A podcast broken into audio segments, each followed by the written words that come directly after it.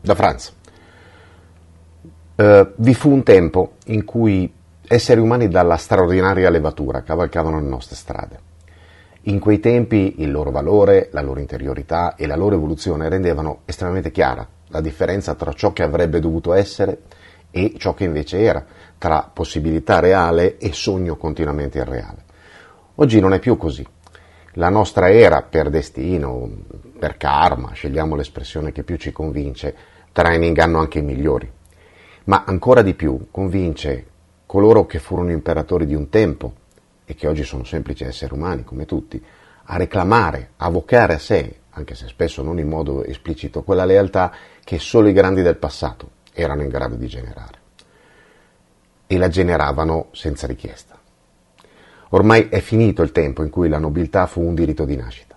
Oggi va dimostrata sul campo, con gli atti e di conseguenza con i fatti, a misura d'uomo, quindi a distinta di realtà, cioè visibile, e la nobiltà deve essere un senso di realizzazione, non di fiducia. Non è reale ciò che dovrebbe essere, per quanto giusto, ma quello che permane e pervade il tessuto stesso della vita. Quindi la parola d'ordine è realizzazione e la missione, in altre parole, significa rendere reale. Ci fu un tempo in cui un generale era quanto di più elevato vi fosse, era secondo solo all'imperatore.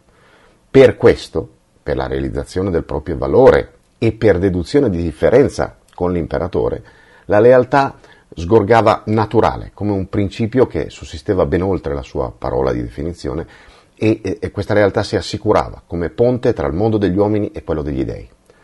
Quei generali erano seguiti fino ad oltre la morte dai propri guerrieri, dai quali ricevevano la medesima lealtà che loro, cioè i generali, tributavano ai propri imperatori. Ma oggi, oggi molto più di allora, oggi molto più di quei tempi passati, in, oggi che la vita è sempre meno reale ed è sempre più metafora di ciò che dovrebbe essere, pretendere lealtà e rispetto non ha il minimo senso. Meritatevi dei generali e dei guerrieri e potrete essere definiti, forse, a seguito di ben altro comunque che non vuote parole, imperatori.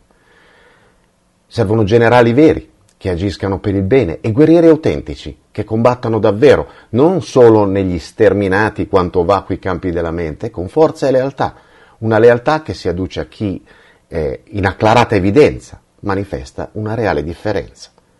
Diversamente, per tutto il resto, evitiamo di perdere tempo. Abbiamo solo ora per liberarci dalla morte, quindi non abbiamo tempo da perdere. Ci si vede in giro.